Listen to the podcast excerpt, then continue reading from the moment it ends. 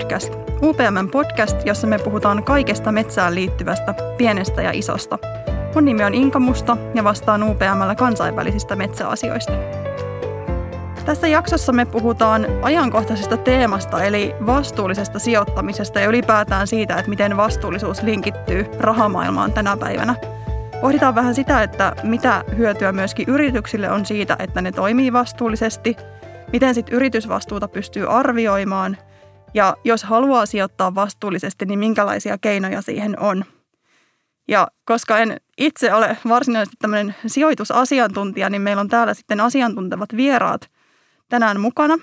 Meillä on Hankkenin apulaisprofessori ja vastuullisuudesta ylituottoa sijoituksiin kirjan kirjoittaja Hanna Silvola. Tervetuloa Hanna. Kiitos. Ja toisena vieraana meillä on sitten UPMstä, UPMn konsernin vastuullisuustiimistä Tuomas Niemi. Tervetuloa. Kiitos. Tähän vuoden alkuun sitten pieniä muutoksia. Mun juontajakaveri Timo on lähtenyt uusiin haasteisiin, joten tässä nyt sitten – Kuullaan vaihtuvia ääniä kevään aikana mun kanssa täällä podcast-studiolla. Mä äänitetään tänään tätä podcastia täällä turvavälein ja maskit kasvoilla, koska turvallisuus ensin. Eli Hanna, sä oot tosiaan tämmöinen vastuullisen sijoittamisen asiantuntija, niin kerro vähän itsestäsi ja olisi kiva kuulla myöskin, että miten metsä liittyy sun elämään. Kiitos, tosi mahtava päästä tänne teidän vieraaksi puhumaan vastuullisesta sijoittamisesta – Mun metsäsuhde on tietysti alkanut jo ihan siellä lapsuudessa, eli, eli lapsena ollaan kuljettu perheen kanssa siinessä ja marjassa. Ja sitten mulla oli sellainen pieni poni, jonka kanssa mä ratsastin pitkin lähiseudun metsiä, koska asuin sen verran maaseudulla, niin paljon muita harrastusmahdollisuuksia ollut. Ja sitten tietysti kun lähdin opiskelemaan, niin lähdin kauppakorkeakouluun ja tota, ihan perinteinen laskentaekonomi tausta siis – ja nykyisin sitten on tosiaan apulaisprofessorina Hankkenilla ja joku voisi miettiä, että miten tämä vastuullisuus ja laskentaekonomit liittyy yhteen, niin voisi sanoa, että tänä päivänä hyvinkin tiiviisti. Tämän uran aikana mä oon asunut useita kertoja ulkomailla ja siellä mä oon aina kaivannut suomalaisia metsiä ja mun mielestä nämä jokamiehen oikeudet onkin siis tosi erikoiset meillä täällä Suomessa, että musta tuntuu, että niitä pitäisi kyllä arvostaa vielä enemmän. Toki tämä korona-aika on varmasti tuonut ne monelle tosi lähelle. Mutta aina ulkomailla asuessa on kaivannut siis metsää ja marjastamaan ja sienestämään ja, ja ollaan tehty perheen kanssa pitkiä erämaavaelluksia useita kertoja ja nyt kun pienimmätkin on vaipoista poissa, niin tämä on taas viritelty uudestaan tulille. Niin toki tänne sijoittamiseenkin on alkanut sitten nämä vastuullisuus ja ympäristöasiat tulla yhä tiiviimmin mukaan. Vastuullisuus ja ympäristö on sulla läsnä sitten sekä niin kuin työssä että vapaalle. Mutta täytyy sanoa, että toi sun lapsuus muista siitä, että sä oot pienen ponin kanssa kulkenut metsistä, niin mä luulen, että aika moni sekä lapsi että aikuinen on tuosta aika kateellinen. Toi kuulostaa kyllä ihan mahtavalta. No se oli ehkä siihen aikaan se, mitä oli tarjolla. no niin, mutta ihana, ihana muisto. Mutta sitten meidän toinen vieras Tuomas, mä nappasin sut mukaan, koska sä oot, mä tiedän, että sä oot tämmöinen rahoituksen ja erityisesti vihreän rahoituksen asiantuntija, niin kerro hei vähän, että mitä sä teet UPMllä ja millainen tausta sulla on? UPMllä ollut 15 vuotta ja viimeiset noin 10 vuotta tässä vastuullisuustiimissä ja tämän vastuullisuusraportoinnin ja sen kehittämisen parissa. Eli lähinnä tämä vuosiraportointi ja sitten sijoittajasuhdekyselyt ja niihin vastaaminen.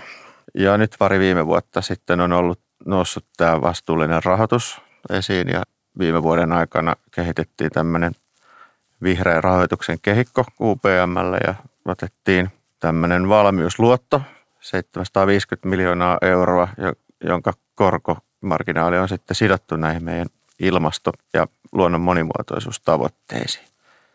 Ja sitten viimeisimpänä vielä tässä viime marraskuussa niin laskettiin liikkeelle semmoinen vihreä bondi eli joukkovelkakirjalaina, jossa on sitten useita kategorioita. Siinä taas on sitten rahat, mitä siitä sitten yhtiö saa, niin ne on korvamerkattu tiettyihin vastuullisuutta edistäviin hankkeisiin. Mutta sitten jos mennään siihen metsäsuhteeseen myös, jos sen saa tässä kanssa Toki. mainita, että samoin kuin Hannalla, että ensin vanhempien kanssa liikkunut marjassa ja sienessä ja sitten juniorina tuli hyvinkin paljon juostua metsissä ympäri Suomen. Vähän liian kovaa suunnistellen, että nykyään sitten on siirtynyt lähinnä patikointiin, koska silloin enemmän näkee näitä luonnon kauniita pieniä yksityiskohtia. Hmm, kyllä, eli sullakin yhdistyy työssä ja vapaa-ajassa tämä metsä kivasti. Joo, sillä, sillä voi olla jotain merkitystä tällä metsätaustalla, miksi on sitten hakeutunut metsäkoulutukseen ja että on tosiaan metsänhoitajaksi lukenut ja sen lisäksi sitten ympäristöekonomiaa, joka sitten taas siinä nämä taloudellinen mittaaminen niin tulee kuvioihin. Että. No hyvä, kuulostaa, että meillä on ihan oikeat ihmiset täällä keskustelemassa tästä aiheesta, mutta et, jos me lähdetään vähän niin kuin perusasioista liikkeelle, niin ainakin itsestä tuntuu, että toi vastuullisuus on nyt semmoinen teema, mikä läpileikkaa yhteiskunnassa vähän kaikkea, mitä tapahtuu, niin miten Hanna toi vastuullisuus on tullut tuonne rahamaailmaan nyt? Et millä tavalla se, jos mietit vaikka kymmenen vuotta taaksepäin, niin miten se on niin linkittynyt sinne rahamaailmaan nyt sitten? No se on tullut kyllä todella vauhdilla. Eli sanotaan, että silloin kymmenen vuotta sitten niin ei meillä laskentapuolella hirveästi tästä asiasta puhuttu. Ensimmäiset kyllä teki ja siihen aikaan ehkä vähän ajateltiin, että se on sellaista eettistä hörhöilyä. Ja toki niin kuin ensimmäiset silloin jo näki, että tämä on niin kuin tuleva teema ja tälle asialle täytyy siis jotain tehdä, että meidän niin kuin luonnonvarat ei vain kerta kaikkiaan riitä sitä kulutusta niin kuin viemään eteenpäin, mihin meillä maailmassa tällä hetkellä niin kuin ollaan totuttu ja isot yritykset ja sijoittajat on lähteneet viemään tätä hyvinkin voimakkaasti eteenpäin. Ja nykypäivänä vastuullisuus on kyllä sellainen niin kuin menestyvän liiketoiminnan edellytys ja, ja kilpailuedun synnyttäjä, että melkein sanoisin, että jos siihen ei ole vielä herännyt, niin kohta alkaa olemaan aika myöhäistä. Mm.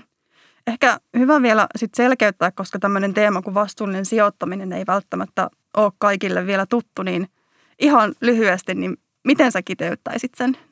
No vastuullinen sijoittaminen on sijoitustoimintaa, jossa perinteisten talouslukujen ja tuottolaskelmien lisäksi arvioidaan tämän yrityksen, mihin sijoitetaan, niin sen vaikutuksia. Ja nämä muut vaikutukset, mitä arvioidaan, niin katsotaan ympäristöasioita, sosiaalisia vaikutuksia ja sitten tällaista hallintotapaa, eli miten sitä yritystä johdetaan. Eli se ei ole vaan niin kuin joko tai, vaikka katsotaan sellainen kokonaisuus. Ja voidaan sanoa, että silloin kun nämä asiat kulkee niin kuin samaan suuntaan, että on tuottavaa, kannattavaa liiketoimintaa ja sitten myös nämä niin kuin ympäristövahingot on mahdollisimman pieniä tai mielellään jopa niin kuin positiivisia, että sinne tulee niin kuin hyvää sen sijaan, että tehdään pahaa, niin tällaiset on kyllä nykyään todella sellaisia, niin kuin, mitä sijoittajat etsii. Sitten jos me mietitään meillä on erilaisia sijoittajia, että on tämmöisiä ihan yksityisiä, kuka tahansa meistä voi olla sijoittaja, mutta sitten on tämmöisiä institutionaalisia sijoittajia, niin oikeastaan kysyisin Tuomas sulta, sä oot ollut pitkään UPMllä töissä, niin onko sä huomannut, että onko siinä jotain eroja, että onko jommat kummat erityisesti kiinnostunut vastuullisuudesta vai kaikki? No ehkä tietenkin näissä omissa hommissa niin enemmän on tekemisissä sit näiden isompien institutionaalisten sijoittajien kanssa, että sieltä ne tulee ne tiukemmat kyselyt ja, ja laajimmat. Ja sen kanssa on huomannut saman eron, että se kymmenen vuotta tai jopa viisi vuotta sitten, niin sillä saralla oli usein niin, että tämmöisellä isolla sijoittajalla saattoi olla analyytikko mukana tapaamisessa, jos meidän vaikka toimitusjohtaja tai sijoittajasuudenjohtaja oli tapaamassa heitä, niin siellä oli erikseen tämmöinen kestävyysanalyytikko ja sitten se pääanalyytikko ja nykyään se taitaa mennä niin, että se pääanalyytikko on näistä vastuullisuusasioista ihan yhtä hyvin perillä kuin kestävyysanalyytikko ja osaa esittää ne kysymykset, mikä taas sitten tarkoittaa sitä, että myös se meidän toimitusjohtajan ja sijoittajasuhdejohtajan pitää osata vastata näihin asioihin ihan yhtä hyvin kuin vastuullisuusasiantuntijoiden. Että se... mm. Toi onkin todella hyvä happotesti, koska niin paljon puhutaan tästä viherpesusta ja tällaisesta vastuullisuuden päälle liimaamisesta, niin se, että jos niin toimitusjohtaja ei osaa vastata niihin kysymyksiin, mitä jossain yritysvastuuraportissa tai yrityksen nettisivuilla vastuullisuudesta kerrotaan, niin se on kyllä sellainen niin kuin vähän ikävä asia siinä tilanteessa. Eli kyllä sitten niin kuin sijoittajat näkee sen tilanteen läpi, että ketkä on niin kuin aidosti lähteneet sitä vastuullisuutta viemään sinne liiketoiminnan ytimeen. Kyllä. No sitten jos mietitään, sanoitkin tuossa Hanna, että tähän vastuullisuuteen kuuluu monia asioita, että kuuluu ympäristö ja kuuluu ihmiset ja näin edelleen, niin onko jotain semmoisia erityisiä trendejä nyt pinnalla vastuullisuuteen liittyen, mitkä erityisesti kiinnostaa Suomesta tai maailmalla? Tietysti tällä ympäristöpuolella ilmastonmuutos on se, joka niin kuin dominoi tätä keskustelua.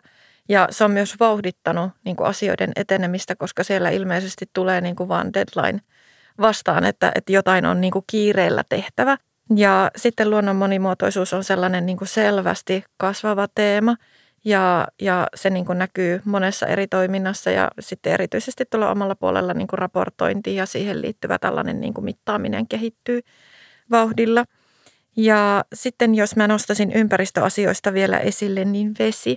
Eli meillä täällä Suomessa sitä ei ehkä niin osata pitää suurena riskinä, kun meillä on tätä makeata vettä niin paljon ja se on vielä täällä niin puhdasta, että tuolla Lapin erämaavaelluksellakin sitä voi vielä purosta suoraan juoda. Mutta maailmalla se tilanne on ihan täysin toinen. Eli vesivarannot ja, ja niiden sijainti, niiden puhtaus, niin se on todella kriittinen asia. Sitten jos me mennään sinne sosiaalisen vastuun kysymyksiin, niin – niin toki tällainen, niin kuin, mitä sillä sosiaalisella vastuulla tarkoitetaan, niin se tarkoittaa ihan tällaista niin kuin ihmisten hyvää kohtelua. Oli ne työntekijöitä tai asukkaita siellä paikkakunnalla, missä vaikka tehdas on tai jotain muuta. Ja tota, maailmalla puhutaan paljon tietysti tällaisista niin kuin alkuperäiskansoista tai heidän oikeuksistaan tai niiden ihmisten asemasta, jonne sitä liiketoimintaa vaikka viedään. Mutta kyllä niitä, niitä haasteita löytyy meillä täällä kotimaassakin, että – että on, on tullut epäkohtia esille, että miten jollain toimialoilla työntekijöitä kohdellaan vähän kurjasti tai riittääkö palkka sellaiseen inhimilliseen elämiseen esimerkiksi pääkaupunkiseudulla. Ja tietysti ihmisoikeudet on niin kuin globaalisti sellainen niin kuin kasvava trendi. Ja tota, sitten täällä sosiaalisen vastuun kysymyksenä nostaisin esille kyllä myös sitten yksityisyyden suoja ja tietoturvakysymykset. Eli yleensä me ajatellaan, että sosiaalinen vastuu ulottuu niihin tuotteiden ja palveluiden turvallisuuteen. Ja nyt kun me siirrytään tällaisesta tavaran tuotannosta, fyysisistä tuotteista, tällaisiin niin aineettomiin palveluihin, että ne on tuolla pilvessä ja ne on niin kuin meille sillä, että ne ei ole käsin ehkä välttämättä kosketeltavissa tai ne on jotain elektronisia palveluita, niin me kyllä aika kevein perustein laitetaan raksia boksiin ja ja luovutetaan omia niin kuin, käyttäjätietojamme ties minkälaisiin palveluihin, josta me ei vaivauduta selvittämään, että mihin. Ja tämä on kyllä sellainen niin kuin, asia, joka on niin kuin, sekä asiakasturvallisuus että sitten niin kuin, yrityksen maineen kannalta todella viheliäinen, jos tämä riski sitten laukeaa. Ja näitä esimerkkejä meillä valitettavasti nyt sitten on ollut sekä kotimaassa että kansainvälisillä areenoilla toi näkyy kyllä toi tietoturva-asia myöskin, että jos miettii ihan, että kuinka paljon vaikka meilläkin nyt koulutetaan siihen ja korostetaan sitä tietojen asiallista käsittelyä ja muuta, niin on kyllä huomattu täällä yrityspuolella hyvin se myöskin.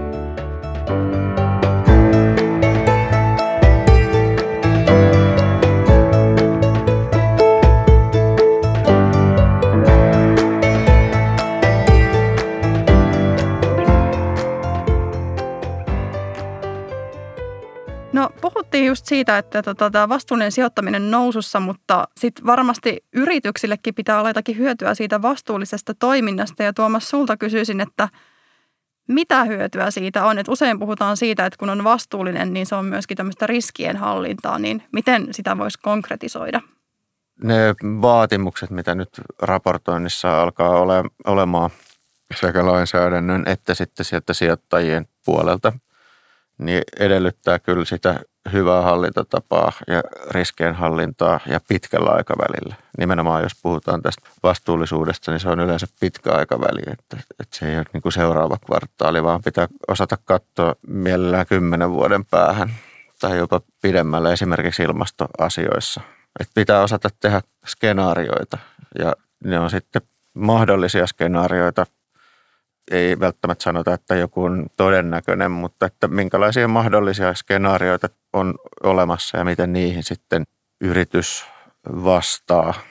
Sitten on tietenkin myös se, että, että niitä riskejä voidaan välttää semmoisella hyvällä arvioinnilla, että yleensä tämmöisistä niin kuin on helpompi antaa niitä negatiivisia esimerkkejä, että jollekin on joku vastuullisuusriski toteutunut, vaikka ihmisoikeusriski tai ilmastoriski, että ei ollut mietitty sitä riittävän hyvin, riittävän pitkälle.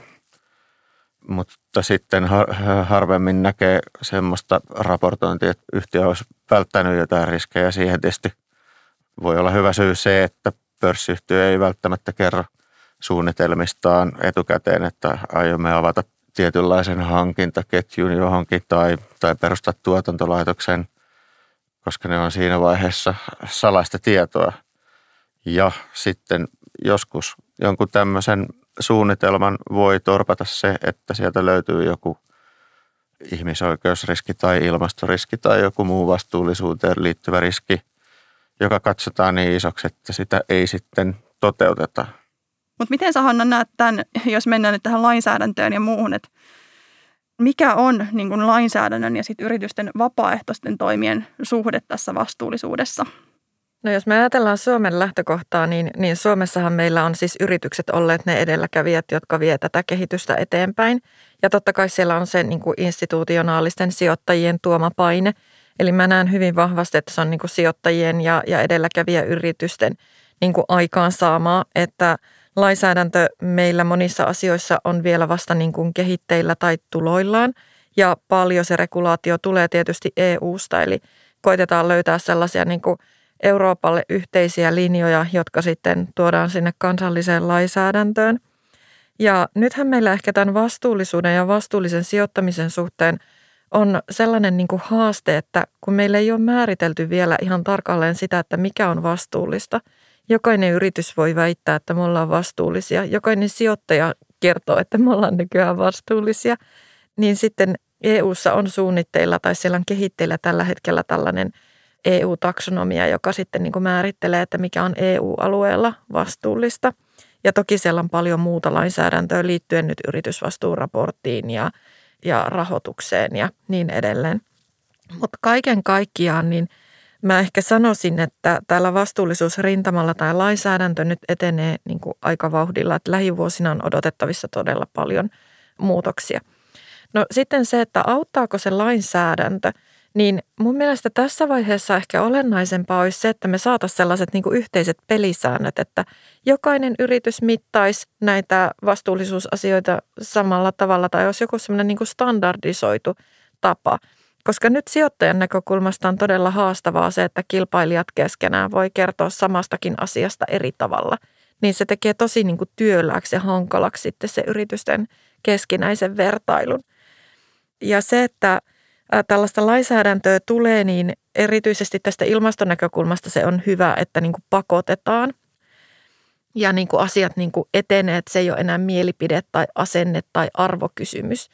Mutta sitten kun me mietitään sitä todellista vastuullisuutta, niin se, että sut pakotetaan raportoimaan jotain asiaa, niin se ei välttämättä silti muuta hirveästi sitä yrityksen toimintaa – että kyllä mun mielestä niin kuin lähtökohtaisesti se niin kuin vastuullisuus on sen yrityksen niin kuin strategia ja toimintatapa.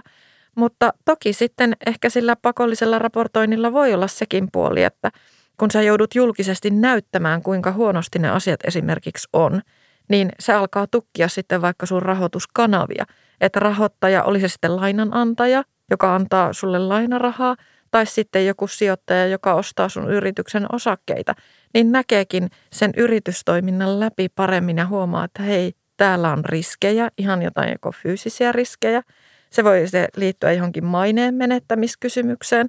Ja loppuviimeenhän siinä on myös sen sijoittajan rahoittajan omakin maine kyseessä, että, että ei se halua laittaa enää rahojaan sit sellaiseen yritykseen, joka on niin kuin epähyväksyttävä. Ja viime kädessä se sitten vaikuttaa myös tuottoihin.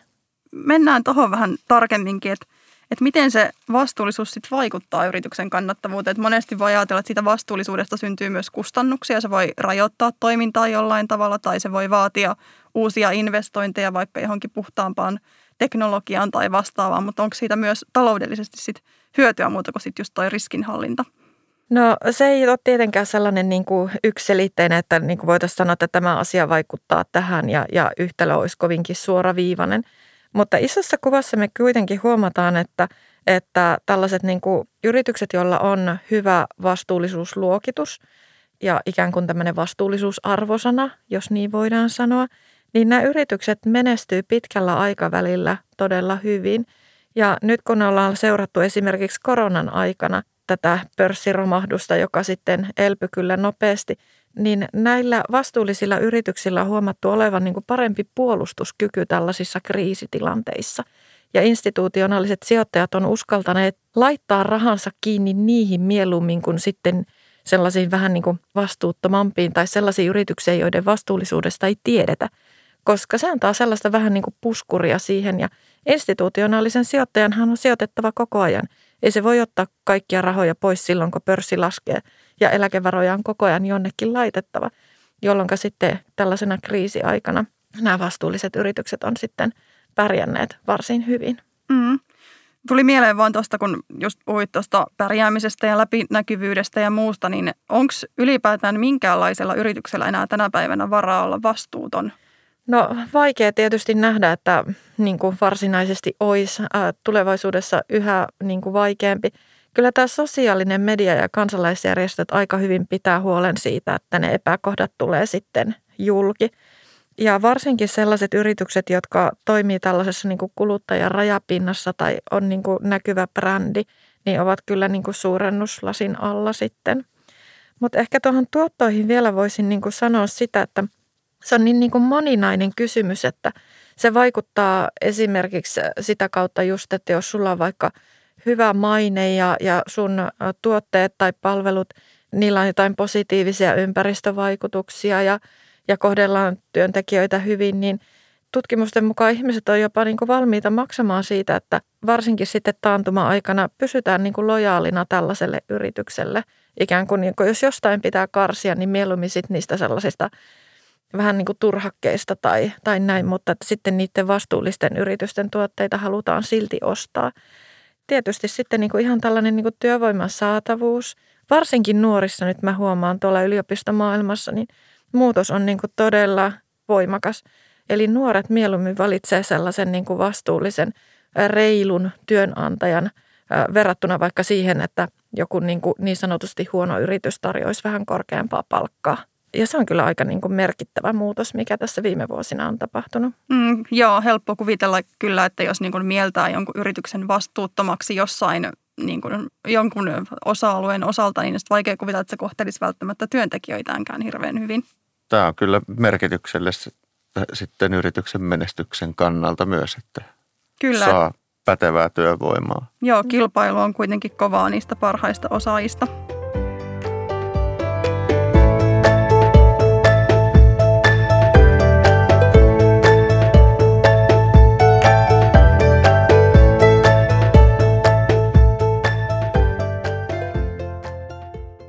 Yritysvastuu, niin sen arviointi ei aina välttämättä ole kauhean yksinkertaista. Että me voidaan nähdä jotain yksittäisiä uutisia, oli ne sitten hyviä tai huonoja jonkun yrityksen vastuullisuudesta. Mutta sitten, että jos mä haluaisin niin kuin sijoittajana tai vaikka ihan tavallisena kansalaisena lähteä arvioimaan sitä, että onko joku mun kiinnostuksen kohteena oleva yritys vastuullinen, niin mitä mun pitäisi tehdä? Mä lähtisin miettimään sitä asiaa ensinnä ihan maalaisjärkisesti siitä, että mitä tämä yritys tekee, minkälaisia tuotteita tai palveluita sillä on – ja sitten mä miettisin näitä meidän globaaleja ongelmia, mitä meillä maailmassa on, että, että onko tämä yritys sellainen, joka tuo sinne jotakin niin kuin ratkaisuja tai se on niin kuin parantamassa sitä tilannetta tai ei ainakaan huonontamassa. Eli onko se ikään kuin ratkaisujen tuoja vai pahentaako se näitä ongelmia. Ja sen jälkeen tietysti niin kun sellainen niin kuin yleisajatus tästä yrityksestä on syntynyt, niin – Monilla yrityksillä nykyään löytyy nettisivulta tosi hyvää materiaalia, yritysvastuuraporteista. Voi katsoa kaikenlaista niin kuin somemateriaalia on myös tehty ja ikään kuin tutustua siihen yritykseen ja varsinkin jos tuntee sieltä sitten kenties ihmisiä, jotka siellä on töissä, niin vähän niin kuin haastatella sitä, että miten siellä asioita hoidetaan ja ja kyllä niin kuin nykyään sosiaalisesta mediasta löytyy kyllä – sitten, että jos vähän, vähän käyttää hakuservereitä, niin äkkiä ne yrityksen ongelmat sinne kyllä sitten joku työntekijä purkaa. Mm-hmm. Tuosta positiivisesta vaikuttamisesta tai sen löytämistä tulee mieleen nämä YK kestävän kehityksen tavoitteet, että usein sijoittajat katsoo sitä myös, että miten yritys tai sen tuotteet tavallaan edistää niitä.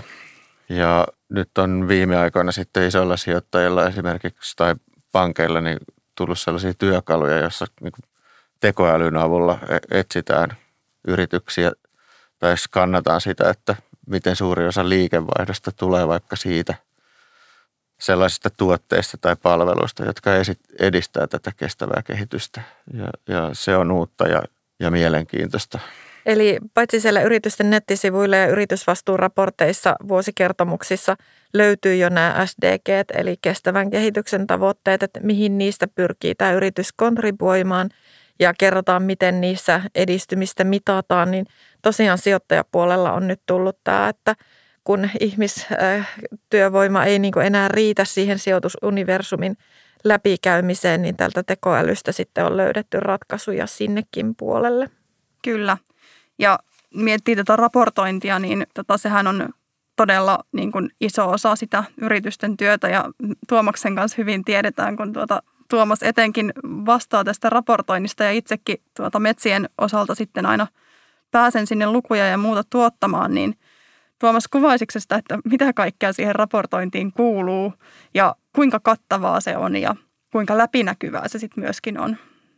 No se kattavuus kasvaa koko ajan. Et varmaan osittain just tästä viimeisen kymmenen vuoden trendinkin ansiosta niin uusia lukuja, mittareita tulee koko ajan. Tietenkin myös sit se vertailtavuus siinä, minkä Hanna tuossa mainitsi, että, että, että näitä pitää määritellä vähän uusiksi, että, että varmasti sitten yritykset raportoi samoja asioita tai että vaikka omena ja käsikranaatti on saman kokoisia, niin, niin se on tietty ero. Että siinä se näkyy ja että sen pitää olla nyt kyllä entistä tarkempaa ja siihen on tullut niin vähän samoja vaatimuksia kuin tähän talousraportointiin. Kontrollit pitää olla samantyyppiset, että ei voi, sanotaan näin, että ehkä kymmenen vuotta sitten vielä saatto hiilidioksidipäästöissä olla joillain radikaaleja pilkkuvirheitä tai jopa kolmen nollan virheitä päästä vuosiraporttiin. Nyt uskoisin, että sellaista ei todellakaan tapahdu, koska se ilmastoasia on myös niin kuin reguloitu tuolta ainakin EU-ssa EUn puolelta. Et siihen tulee enemmän tarkkuutta, enemmän kontrolleja ja enemmän sitten näitä aspekteja, mitä raportoidaan. Se myös pitää ottaa huomioon, että raportoi niitä asioita, millä on oikeasti merkitystä. Mm-hmm. Että jos, jos ajatellaan jotain isoa yritystä, jolla on isoja tuotantolaitoksia ja mahdollisesti isot CO2-päästöt, niin se, että laitetaan muutama aurinkopaneeli pääkonttorikatolle, niin se ei ole mitään. Ja se kyllä huomataan sitten nykyään. Että. Tuomas nosti tässä kyllä todella olennaisen asian esille, eli tämän olennaisuuden arvioinnin, että tässä voisi ehkä vielä niin kuin tiivistää tätä ja sanoa näin, että kun talouspuolella meillä on pakko raportoida tuloslaskelma ja tase ja jokainen yritys tekee ne ihan tarkalleen saman kaavan ja sapluunan mukaan, niin tällä vastuullisuuspuolella ei ole sellaista niin kuin kehystä, mitä kaikkien on käytettävä. Et meillä löytyy kyllä tällaisia globaaleja kehyksiä, mitä monet käyttää, mutta ne ei ole pakollisia. Sä voit soveltaa niitä haluamalla tavalla. Mutta olennaista tässä ohjeistuksessa, joka siis on vapaaehtoista, niin kuitenkin on se, että pitäisi kertoa olennaisista asioista. Ja, ja kaikki ei välttämättä kerro. Eli sitten voi mennä vähän sinne niin kuin viherpesun ja, ja sellaisen niin kuin mainonnan puolelle ja, ja saatetaan jättää ne huonot asiat sitten vähän vähemmälle ja ei välttämättä uskalleta niistä kertoa ennen kuin ollaan aivan varmoja siitä, että, että ne, vaikka ne luvut pitää paikkaansa ja, ja kerrotaan sitten vaan sitä, mikä on niin kuin helposti saatavilla, sellaiset niin kuin tiedot.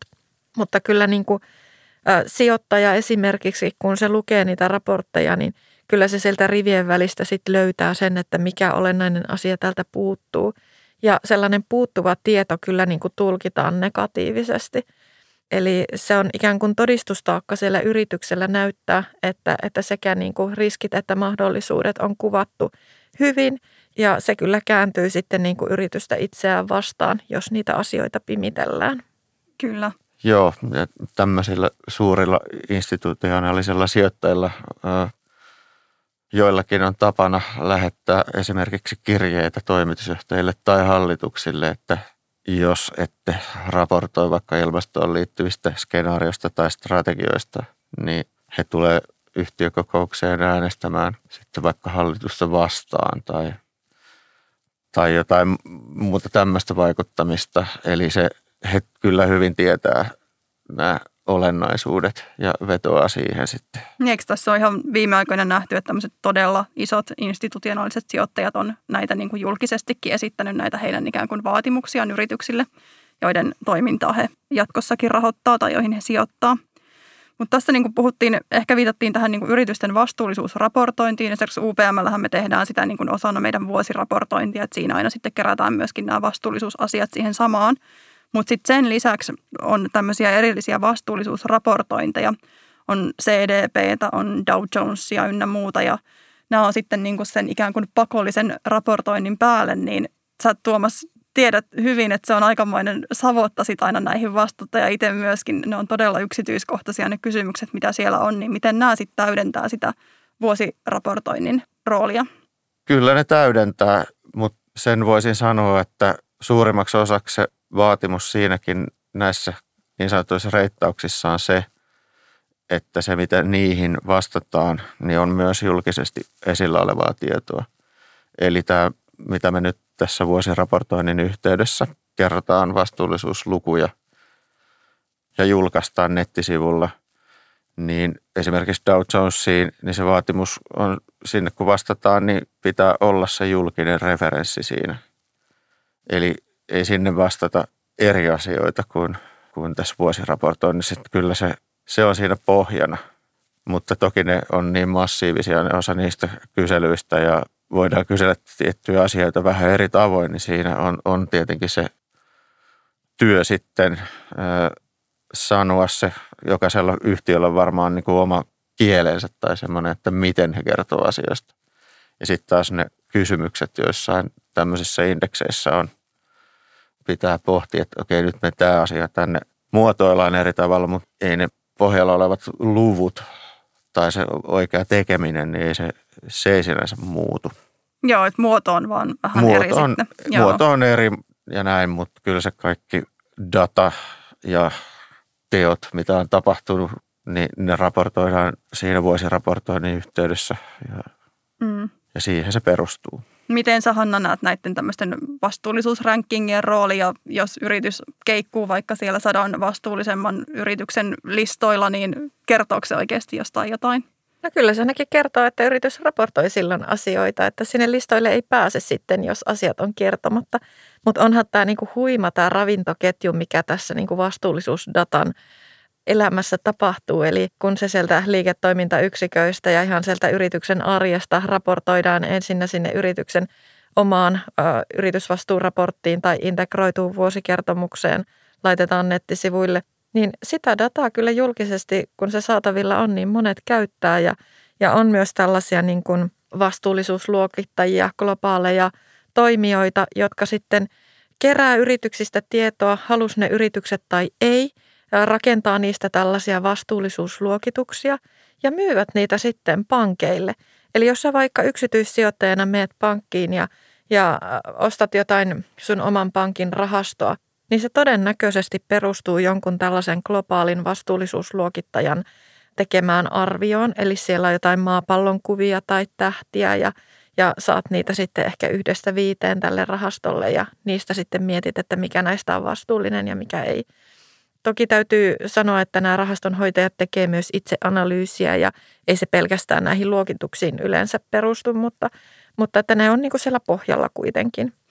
Näitä luokituksia, kun katsoo, että mitkä yritykset siellä menestyy, niin on kiinnittänyt huomiota siihen, että aika usein siellä on paljon pohjoismaisia yhtiöitä siihen nähden, että kuitenkin Pohjoismaat tai nämä valtiot on aika pieniä täällä, niin mistä se johtuu, että pohjoismaiset yhtiöt usein menestyy näissä luokituksissa? No meillä on varmaan semmoinen pitkä perinne kuitenkin tällaiseen niin kuin vastuulliseen liiketoimintaan. Monet meidän yrityksistä on tehnyt niin kuin reilua liiketoimintaa, kohdelleet aina ihmisiä hyvin. Ja nyt kun tästä on tullut tällainen niin kuin globaali ilmiö, niin nyt me vaan niin kuin näytetään toteen se, mitä meidän yritykset on tehnyt jo pitkään muutenkin. Ja toki meillä tämä hyvinvointiyhteiskunta varmasti mahdollistaa sen, että, että lainsäädännöllisesti asioita on jo vaadittu tosi paljon. Ja, ja meillä on tietysti sellainen niin kuin hyvin vahva niin kuin tasa-arvon kokemus siitä, että ihmisiä kohdellaan samalla tavalla, käydään samaa koulua. Eli mä kyllä näkisin, että tämä meidän institutionaalinen ympäristö täällä hyvinvointivaltioissa mahdollistaa sen. Ja toisaalta sitten ehkä meidän elämänlaatu on jo niin korkealla tasolla, että meillä on myös vara siihen. Ja tämä onkin mielenkiintoinen kysymys, että just meillä on paljon sitten myös tämmöisiä globaaleja yrityksiä, niin kuin nyt UPMkin on, joka toimii sitten ihan eri puolilla maailmaa. Ja lainsäädännöt sitten eroaa, että Suomessa on ihan eri lainsäädäntö kuin jossain muualla päin maailmaa, mutta Tuomas, eikä niin, että meidän pitää silti toimia niin yhtä vastuullisesti kaikkialla, missä me ollaan? Nämä meidän Code of Conductit ja toimittajavaatimukset on samat, toimittiin me missä tahansa päin maailmaa. Jatkaisin tuosta Hannan Pohjoismaihin liittyvästä analyysistä. Varmaan se luottamus on siinä yksi myös semmoinen tekijä, joka on sitten yksi, mikä ehkä että täällä luotetaan siihen raportointiin. Me kun ollaan globaali yhtiö, niin me sitten kuitenkin sit myös se varmennus on tärkeää, että jossa sitten riippumaton osapuoli katsoo sen meidän vastuullisuusraportoinnin ja lyö siihen leiman, että se on tsekattu.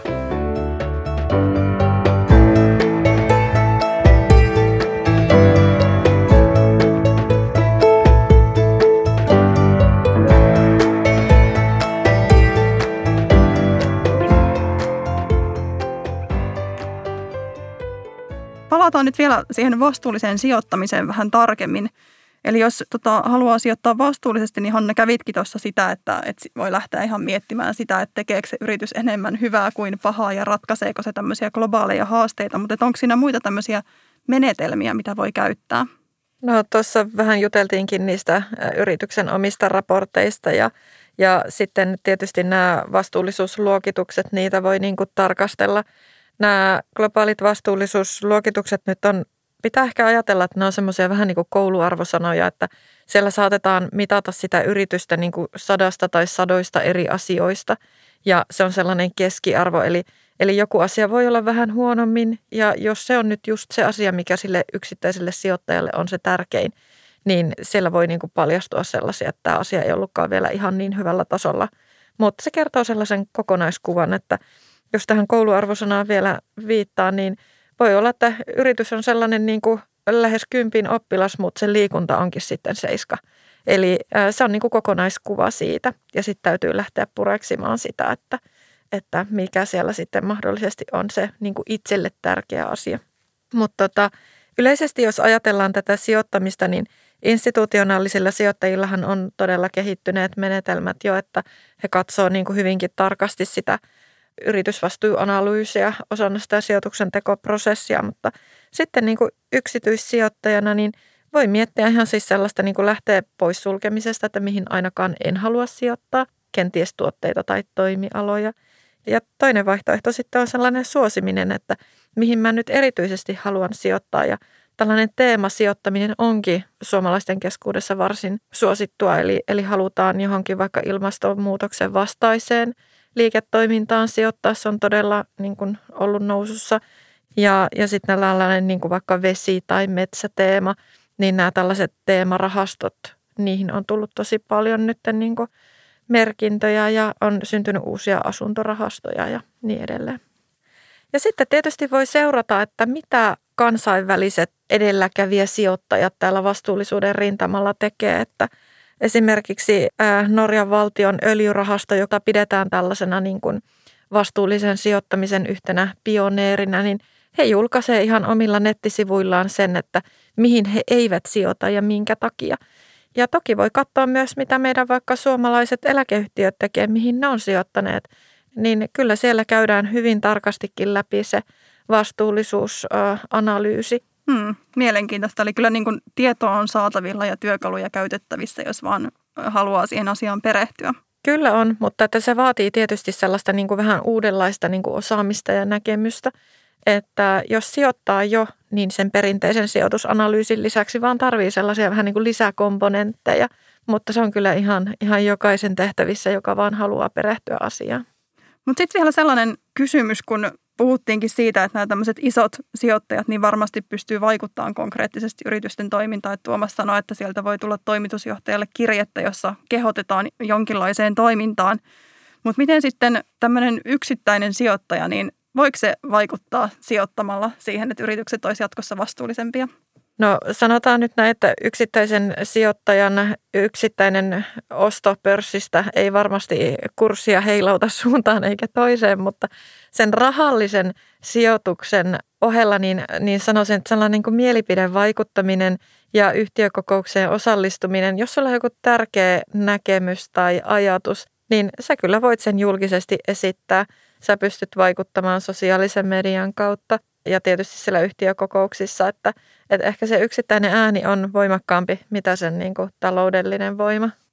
Ollaan puhuttu tuosta vastuullisesta sijoittamisesta, mutta sitten se on myös siellä rahoitusmaailmassa yhä enemmän. Eli, eli millä tavalla sitten yritysten vaikka lainan saantiin vaikuttaa tai lainan ehtoihin toi vastuullisuus. Ja Tuomas tuossa viittasitkin siihen, että UPM esimerkiksi on tämmöisen valmiusluoton korkoon sidottu meidän vastuullisuustavoitteisiin. Eli jos me päästään meidän ilmasto- ja monimuotoisuustavoitteisiin, niin ihan konkreettisesti lainan korko on silloin alempi. Ja sitten meillä on tämä vihreän rahoituksen viitekehys myöskin olemassa, mutta onko tämä myös rahoitusmaailmassa yhtä iso juttu kuin sijoittamisessa? No on se kasvamaan päin ja sillä voi olla merkitystä just siihen rahoituksen saatavuuteen tai hintaan. Se on yksi tekijä ja sitten tietenkin on se myös semmoinen mainetekijä, että sitä on hyvin vaikea arvioida, että kuinka paljon se taloudellinen vaikutus siitä on. Se ainakin iso kysyntä on tällä hetkellä näille vihreille sijoitustuotteille. Sitten taas jos on iso kysyntä, niin menee ehkä helpommin kaupaksi. Että se hyöty siinä ainakin on. Ja sitten se on myös tuonut sen, voisi sanoa, että yhtiön sisällä niin kun on vastuullisuustiimi ja sitten on rahoitus ja sitten on talouslaskenta ja sijoittajasuhteet, että se tiivistää sitä yhteistyötä meidän välillä ja se tuo myös sit sen, niin sen, esimerkiksi sen laskentapuolen siihen mukaan, että miten ne rahat on käytetty ja se ehkä lisää sitä läpinäkyvyyttä myös tämän vastuullisuuden suhteen. Ja myös sitä vastuullisuuden integroitumista yhä vahvemmin kaikkeen siihen yrityksen toimintaan, kun se kerran vaikuttaa jo siihen rahoitukseenkin. Kyllä. Joo, kyllä mä kans komppaan tässä Tuomasta, että tämä vastuullinen sijoittaminen alkaa olemaan niin jo aika vakiintunutta, jos näin voi sanoa. Mutta tämä vastuullinen tai kestävä tai vihreä rahoitus on nyt kyllä niin kuin todella hektisessä murroksessa. Eli melkein joka päivä tulee jonkun pörssiyrityksen tiedote siitä, että me olemme ottaneet uuden vihreän lainan ja, ja meidän marginaali on sidottu johonkin vastuullisuustavoitteeseen. On se sitten jotain vaikka päästöjä tai ihmisoikeusauditointeja tai sitten ihan vaikka kestävän kehityksen tavoitteita. Mutta tämä on niin kuin selvästi nyt sellainen niin kuin viimeisen vuoden aikana yleistynyt ilmiö. Tässä on varmaan sitten jonkinlaisia globaaleja eroja siinä, että miten se vastuullisuus nyt ylipäätään niin kuin on integroitunut siihen yhteiskuntaan ja miten se näkyy eri osa-alueilla. Mutta onko tämä vastuullinen sijoittaminen sitten globaalisti, onko se jossain puolella maailmaa erityisen iso juttu, onko se jossain vasta vähän niin kuin tulossa vai miten sä Hanna arvioisit? No se iso kuvahan on se, että vastuullinen sijoittaminen on hyvin pitkälti Euroopassa ja erityisesti Pohjoismaissa pitkälle levinnyt ilmiö ja meillä se niin jotenkin istuu tänne meidän DNAhan niin hyvin. Sitten kun me katsotaan vähän laajemmassa mittakaavassa, niin, niin Yhdysvallathan on hirveän mielenkiintoinen siinä, että se jakautuu aika maantieteellisesti, eli molemmat niin kuin rannikkoalueet on hyvin niin kuin siellä tekee sekä julkinen sektori että yritykset tosi merkityksellistä työtä tämän asian eteenpäin viemiseksi. Ja sitten siellä on isoja alueita, joka on hyvinkin sellaista niin kuin ilmastovastaista jopa. Ja siellä sitä ei niin, kuin niin sanotusti hirveästi siellä sijoittamisenkaan kentällä huomioida. Ja sitten jos me mennään tuonne itään, niin se onkin todella mielenkiintoista, että esimerkiksi niin kuin Kiinan nousu tämän kestävän rahoituksen – alueella on kyllä huima. Ja monesti me täällä vähän väheksytäänkin sitä, että no kannattaako mitään tehdä ennen kuin Kiina ja Intia hoitaa omat ongelmansa, mutta täytyy sanoa, että siellä kyllä otetaan niin rivakoita askelia eteenpäin, että kyllä meidänkin niin kuin kannattaa tällä varuillamme olla, ettei tätä kilpailuetua sitten pitkässä juoksussa menetetä. Esimerkkinä voisin sanoa, että Kiinassa tai Hongkongissa viime kesänä astui voimaan esimerkiksi pakko yrityksille, pörssiyrityksille raportoida yritysvastuuasioista. Ja yritysvastuuraportin nyt sitten heinäkuusta alkaen on antanut 3500 Hongkongin pörssiyritystä. Ja sehän on ihan huima määrä verrattuna nyt vaikka sitten niin kuin eurooppalaisiin niin kuin pörssiyrityksiin. Ja siellä asiat tapahtuu kutakuinkin sormea napsauttamalla, että meillä täällä Euroopassa ensinnä kymmenen vuotta mietittiin niitä yhteisiä tavoitteita ja varmaan seuraavat kymmenen vuotta mietitään sitten, että miten ne implementoidaan, että kyllä siellä se kehitys menee niin paljon nopeammin sitten, kun he päättävät, mitä tekevät. Joo, eli kannattaa, niin kuin, jos haluaa katsoa vähän uusia trendejä, niin ehkä suunnata katsetta sinne itään nyt sitten, sitten ennemmin näissä asioissa. Ja varmaan käy sitten vähän väsyneeksi argumentiksi just tämä, että ei meidän tarvitse, kun ei ne siellä idässäkään mitään tee, niin päinvastoin. Joo, täytyy kyllä sanoa siltä, että kyllä EU:ssa tehdään sellaista uraa uurtavaa politiikkaa tämän suhteen, mutta katse kannattaa kyllä suunnata myös sinne Aasiaan, että siellä tapahtuu asiat nopeasti.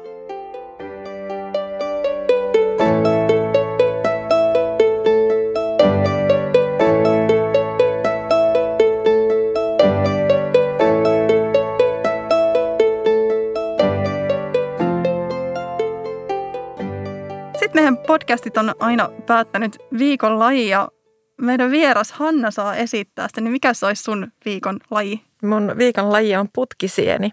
Tiedättekö te, mikä on putkisieni? Ei, nyt hävettää, en tiedä. se on suppilovahvero.